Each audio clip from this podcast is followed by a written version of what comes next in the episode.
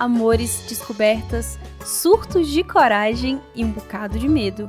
Viagens para o outro lado do globo e o mundo virando de ponta cabeça. Realidades ideais e outras desastrosas. Um monte de histórias sem roteiro e cheias de conflito. Eu pensei que só me restava escrever, mas cá estou contando tudo para você. Meu nome é Lana Moreira e nesse podcast você vai ouvir os textos que eu não guardei para mim. Afinal, melhor para fora que aqui dentro. Oi, outsiders! Tudo bom com vocês? Como foi essa semana que passou? Olha aí a gata aqui mantendo a constância do episódio semanal. A parte boa é que temos um novo episódio por semana. A parte ruim é que o fim está próximo. Eu sei, eu sei, mas esse já é o 14 episódio dessa temporada. Que a gente combinou lá atrás que ia ter 15, né? Ai, cara, misto de emoções, misto de emoções. Mas falando sobre os episódios, no episódio da semana passada, cara, que BO que deu. Espero que você já tenha ouvido, porque tá valendo muito a pena. Foi um episódio muito rico, divertido, enorme, ou seja, tem bastante tempo aí de podcast. Se você levar em consideração que geralmente esses episódios dessa temporada têm de 20 a 30 minutos, foram quase 5 episódios. Mas o que aconteceu? Eu convidei a Robiane para gravar comigo e ela foi um amorzinho, super topou. E a gente nunca tinha tido uma conversa tão longa sobre vários tópicos como a gente teve. Então essa primeira conversa foi gravada, que seria o episódio. Nossa, a gente ria, compartilhava experiência, só que eu nunca tinha feito isso de gravar podcast com convidado. As pessoas que já vieram aqui foi, elas me mandaram áudio por WhatsApp. E a gente tava gravando ali no ao vivão, né? Fizemos uma uma meet, usei um aplicativo aí para gravar, mas ele gravou, nossa, ficou horrível a gravação, o que foi muito triste. Eu fiquei desolada, desolada, porque assim, você não só faz um negócio, ele não presta, quando você chamou uma outra pessoa, nossa, daí eu pensei, ou eu desisto desse episódio de Portugal, ou eu chamo a Robiane de novo. E lá fui eu com a cara e com a coragem, meio que tendo que superar o fato da primeira gravação ter sido incrível e chamar ela para uma outra conversa. E ela topou, foi super querida. A segunda gravação foi muito boa também a gente gravou por outro aplicativo, fiz duas gravações ao mesmo tempo. A qualidade do áudio ficou como se a gente tivesse gravado dentro de uma caixa de sapato. Tá bem baixinho, ainda tem aquele chiadinho ali. E isso me leva a ver que eu tenho muito a aprender sobre esse mundo de podcast, viu? Porque eu achei incrível isso de, de um podcast de conversa. É um jeito diferente de fazer desse que eu faço aqui, que eu venho sozinho e falo dos textos, falo das coisas que eu tenho vivido. Achei bem rico. E quem sabe, né? Uma temporada aí de trocas. Ia ser muito louco. Muito louco. Mas aí para isso eu preciso aprender a fazer o áudio funcionar direitinho também e não perder mais episódio. Porque olha, se eu achava que eu já tinha passado por coisa nessa vida aqui de podcast, esse foi o buraco mais fundo. Mas tá lá, tudo isso para dizer, vá ouvir o episódio que ele tá bem divertido, deu muito trabalho, apoia esta causa. No episódio de hoje, eu vou contar para vocês a primeira vez que eu visitei a biblioteca daqui, que foi um evento. Não, na moral, foi um evento, aconteceu um monte de coisa que eu fiquei chocada. Sincronicidades e um toquezinho de mágica. E no final ainda tem uma novidade, super novidade, que eu tô muito feliz que aconteceu aqui na minha vida artística. Tava ansiosa para contar e eu acho que aqui foi o melhor lugar, da melhor forma que eu poderia falar para vocês. Então vamos lá?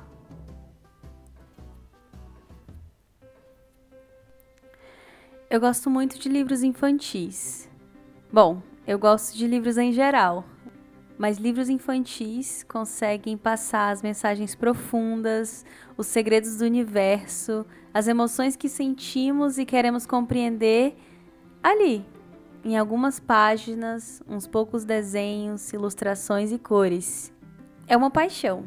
Eu escrevo, eu leio, eu compro, tenho autores preferidos. Eu declamo os pequenos poemas que faço para quem quiser ouvir, só para eu mesma ouvir o som das palavras quando saem da minha boca, especialmente as rimadas. Em Portugal, eu vou sempre à FENAC, que ainda resiste por aqui, para ver as capas dos livros, os lançamentos e ler quantos eu consegui entre um intervalo arranjado e outro na vida. Mas o meu programa literário favorito é procurar as feiras e os mercados de pulgas que acontecem na cidade, porque sempre tem gente querendo se desfazer de livros, digo, passá-los para frente, porque quando a gente os lê, não tem como se desfazer deles, né?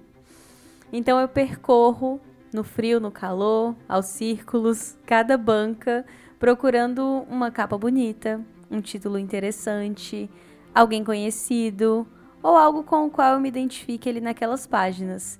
E eu já encontrei cada achadinho.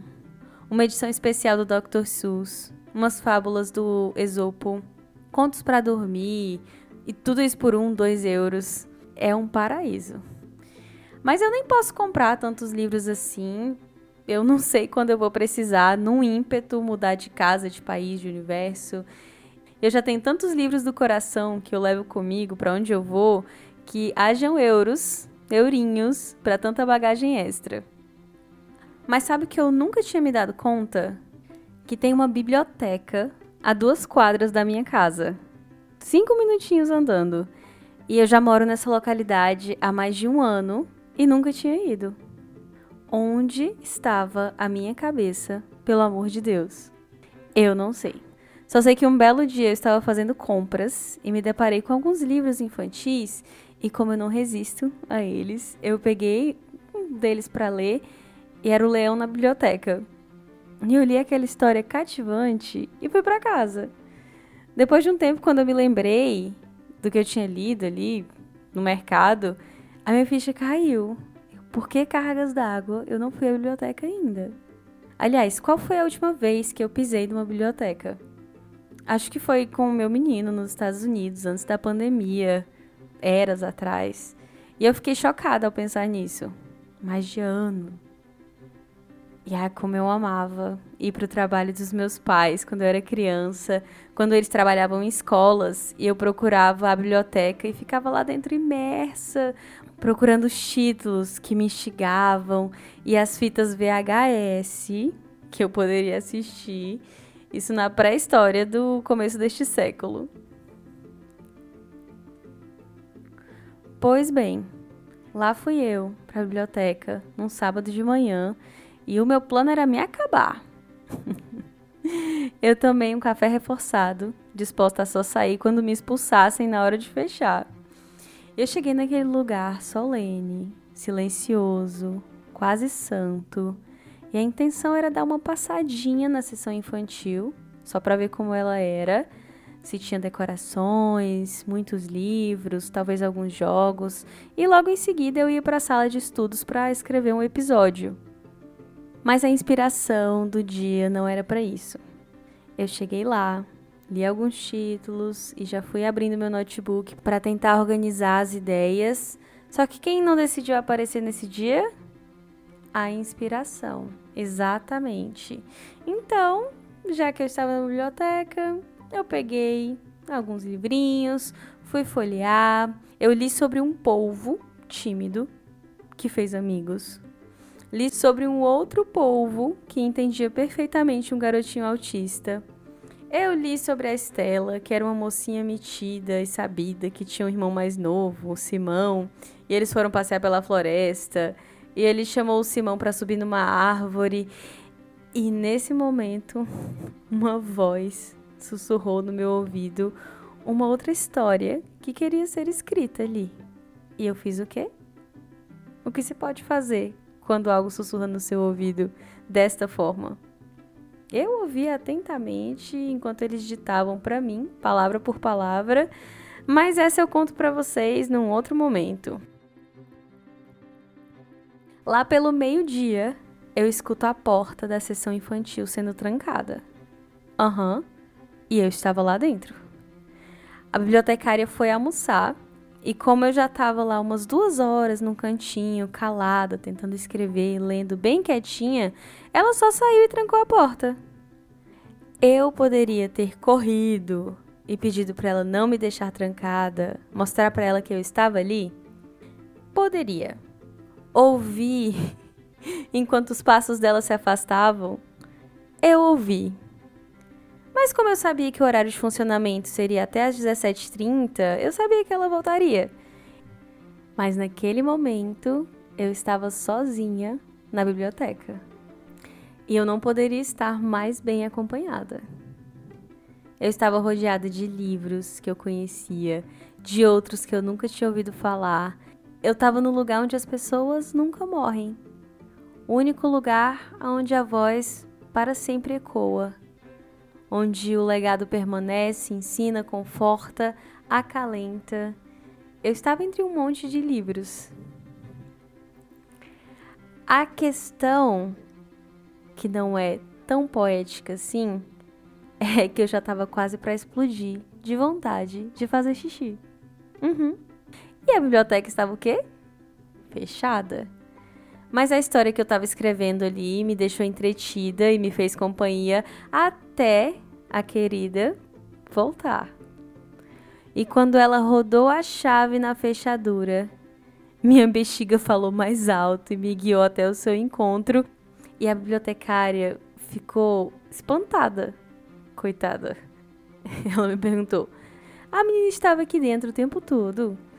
Ela ficou toda desconcertada, me pediu desculpas, disse que isso era um erro grave da parte dela e que era a primeira vez que ela ficava ali sozinha no fim de semana, que geralmente vem um segurança para checar se ficam pessoas para trás, mas hoje não tinha acontecido.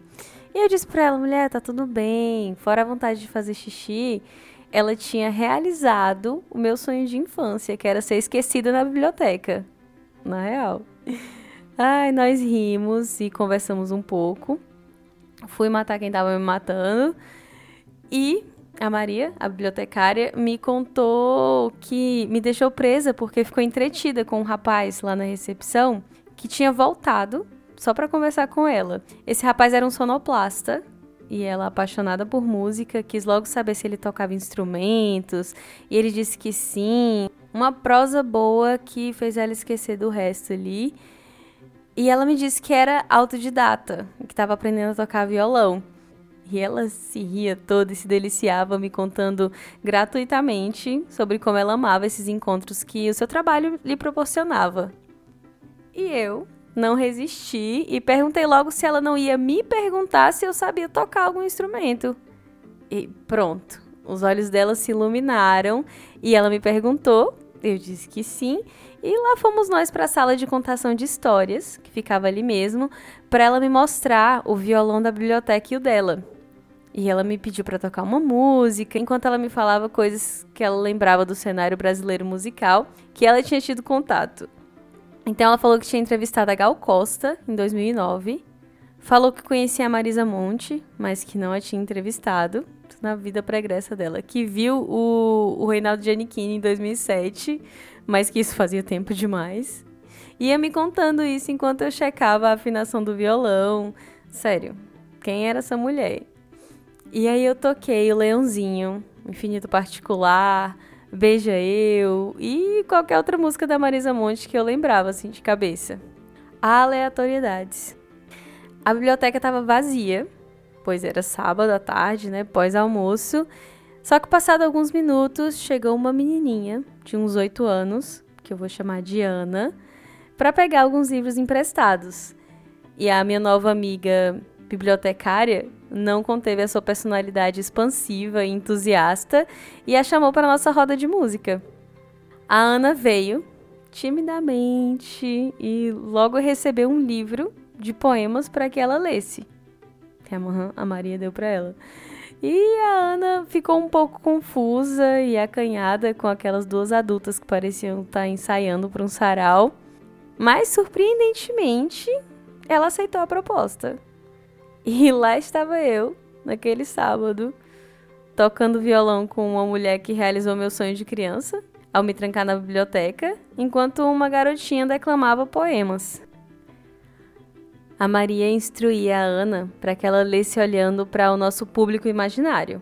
E a Ana, já mais à vontade, retrucou: Ué, como é que eu vou ler e olhar para os outros ao mesmo tempo? Então, nós falamos sobre as pausas dramáticas, sobre aproveitar o silêncio que se criasse sempre que ela descesse os olhos ao livro para continuar uma outra linha. E aí eu li um poema para ela e depois eu senti uma explosão de ternura ao ver que ela tentava aplicar essa técnica. Aí ela baixava o olhar, entendia a, a próxima frase que ela ia dizer, levantava os olhos para o público e dizia, declamava. Ai, meu Deus. Tal hora, Aninha me contou que escreve e que ama fazer o design, o design, gente, dos livros dela. E aí eu mostrei para ela algumas das ilustrações que eu faço. E meu Deus, os olhinhos delas brilharam. Numa delas ela soltou um que lindo, tão genuíno, desses que saltam para fora quando vemos algo que nos encanta. E meu coração explodiu de amor. Por ela, por mim, pela arte, pelo chamado e por esse encontro. Até que a sua mãe interrompeu nossa conversa para chamá-la para ir embora e para contar que a Ana já tinha escrito uma história na escola sobre uma menina que ficou presa na biblioteca. Porque a essa altura é óbvio que a Maria já lhe tinha falado sobre o ocorrido. E eu achei tudo isso muito incrível. Foi sincronicidade suficiente para aquecer aquele sábado de fevereiro. Uma sala de contação de histórias, um livro de poemas lido por uma criança um livro que escrevi nessa uma hora trancada na biblioteca, uma querida que me pegou de conversa, eu tocando leãozinho e mais tudo que senti nesse dia que não consigo expressar direito. Eu saí de lá às 16, só porque eu tava morrendo de fome, mas eu não queria que aquele dia acabasse. Bom, foi só o primeiro de muitos que eu fui. E quando eu voltei, a Maria me falou que a Ana saiu de lá querendo tocar violão, compor uma música sobre o que aconteceu. Tem noção do que, que é isso? As ideias, como elas são gulosas e buscam meio de virem ao mundo como livros, músicas, episódios de podcast. Elas procuram quem tá atento. E se a gente topa ouvir essa vozinha que pede pra gente criar algo, é como cair no buraco da Alice. A gente entra por curiosidade, não sabe bem como voltar, para onde está indo, e se depara com um monte de bifurcações que perguntam se a gente vai querer encolher ou crescer. Quando a gente se vê diante desse fogo criativo, de uma vontade muito grande de trazer algo à luz, quando somos abençoados com dons certamente mágicos, de muitos pontos de vista, nos restam três opções. A primeira é ignorar, a segunda é deixar para depois, que é um jeito mais educado de executar a primeira opção. E a melhor e mais trabalhosa delas é se render. Não necessariamente tentando entender, a princípio, o que é essa ideia e para onde ela quer nos levar, mas ser o canal que ela precisa para fluir. As melhores parcerias que eu tenho feito são com esses pequenos lampejos que vêm martelar minha cabeça jurando que tem todo o potencial para transformar tudo ao redor. As ideias precisam ser ousadas por si, para conseguirem depender da nossa petulância para nascer. Elas unem uma bibliotecária, uma aspirante a escritora e uma jovem leitora no fluxo desordenado das pontes que as histórias criam. Histórias que uns contam, muitos leem e se inspiram e outros continuam a escrever, reiterando o comprometimento com a criatividade, com a criação, com esse divino ato de dar forma àquilo que só existia no campo etéreo e invisível delas, as ideias. Um caminho inesperado, inevitavelmente transformador e incrivelmente louco, mas não enlouquecedor. Ceder ao apelo da criatividade é como ganhar um beijo do chapeleiro maluco. Provocador, porém assustadoramente lúcido e convidativo para um grande ápice. E é com essa rendição que eu escrevi e fui atrás de publicar o meu primeiro livro infantil. O nome dele é A Menina que Costurava, um não conto de fadas. A personagem tem uma festa para ir na escola e decide costurar o próprio vestido para quem sabe vencer o concurso de rainha da pipoca. E poderia ser um conto de fadas e as coisas se desenrolarem magicamente, o que seria uma mão na roda, mas essa é uma história rimada sobre uma menina que sabia que era responsável pela própria felicidade, em muitos aspectos, e insistiu nela. E eu acabei de receber na minha casa 10 exemplares dessa história que um dia existiu em algum lugar antes de me convidar para ajudar a escrevê-la e a guiá-la a esse mundo que chamamos de real. E que agora não é mais só minha, é de todos os que já sonharam em ficar presos numa biblioteca só para não ter hora de deixar de se aventurar, de se inspirar e de perceber como a vida é mais bonita quando aprendemos a cooperar com a criação, adicionando um pouquinho do que é nosso. Como diria Walt Whitman, o grande poeta, o que vale a pena nisso tudo? Que você e eu estamos aqui, que a poderosa peça continua e que podemos contribuir com o verso.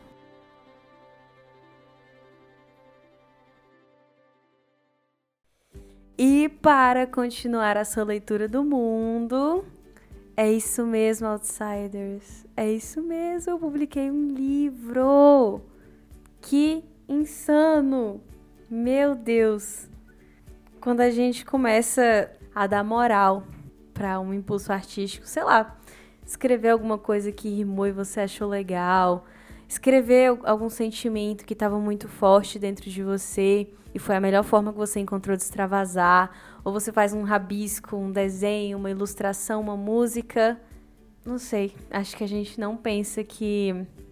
Ou às vezes a gente não tem intenção de mostrar para todo mundo e já fica feliz só de ter conseguido colocar para fora. Mas quando uma historinha, que eram só algumas frases rimadas, toma forma, isso eu tô falando isso tudo folheando aqui o meu livro, toma forma, alguém ilustra, um outro artista ilustra, e uma editora publica e está disponível para outras pessoas se elas quiserem ler, é muito mágico. Você vê a materialização de uma forma tão bonita de algo que você ajudou a criar. Olha que lindo! Tenho aqui o meu livro em mãos, A Menina que Costurava, um não conto de fadas. É um livro do gênero infantil. Vou ler a sinopse para vocês. Olha que gracinha. Lena, que é o nome da menina, em homenagem à minha mãe. Lena tem uma festa para ir à sua escola, a festa da pipoca. Ela nunca conheceu sua fada madrinha para lhe pedir um vestido e um sapato. Então decidiu costurar ela mesma o seu look. Exato. Mas o plano da pequena não ocorreu como planejado. Com o vestidinho pela metade, ela parte numa busca que levará toda a tarde. Quer saber como termina? Então venha viver essa aventura com a nossa menina. Tá fofo! E aí eu vou falando, faz referência a alguns contos de fadas, né, durante a história. Então tem a Branca de Neve e os Sete Anões, a Bela Adormecida, Cachinhos Dourados, Cinderela. Vou mostrar algumas ilustrações para vocês lá no Instagram. E sim, se você está se perguntando isso, Lana, onde é que eu posso comprar? Cara, tá na Amazon. Tá na Amazon. Você acredita que eu tenho um livro na Amazon? Não, nem eu. É isso, eu queria compartilhar com vocês em primeira mão. Ele é um livro curtinho, você pode ler para criança de qualquer idade, mas para criança ler ali sozinha, eu acho que ele é a partir dos seus 7, 8 anos, porque tem um texto um pouco mais longo, mas tem as ilustrações. E como eu tirei inspiração para fazer esse livro? Eu vi uma foto da minha mãe que ela tava com uma faixa ali, ela pré-adolescente, Tava com uma faixa de Princesa da Pipoca, Rainha da Pipoca. E eu, caraca, se essa foto tivesse uma história, qual seria? E aí eu comecei a escrever. Comecei a escrever e saiu isso aqui. O beijo do chapeleiro maluco, que é o beijo da criatividade. É isso, então como recomendação para vocês, eu deixo este livro desta autora que vos fala aqui já há tanto tempo, escrevendo estes humildes episódios de podcast, mas agora também tem um livro infantil. Obrigada a você que faz parte disso de alguma forma, você que me ouve, me acompanha, me dá um gás para continuar criando. Isso é muito importante na vida de, de um artista, na vida de alguém que cria. Ter pessoas para compartilhar, pessoas para não consumir, mas para acompanhar a, a sua arte, sua forma de fazer arte, se conectar, é a melhor parte. Se experienciar isso, de dar, ajudar a trazer vida para uma história já é gostoso, compartilhar isso com outras pessoas então é sensacional. E quem quiser o livro, pode colocar o nome dele na Amazon. Eu vou colocar o link dele lá no Instagram. Vou postar uma fotinha minha com ele. E aí vocês vão ver como a capa é uma gracinha. E as ilustrações dentro também. Ai, Outsiders! Que final de temporada gostoso, né? Dias de luta, dias de muita luta, dias de sentimentos difíceis e confusos, como vocês veem aqui numa pincelada nos episódios desse podcast, mas também dias de glória. E hoje é um deles. Que satisfação em dizer até o próximo parágrafo, porque é um compromisso com continuar escrevendo, criando e compartilhando com vocês. Então, um beijo e até o próximo parágrafo.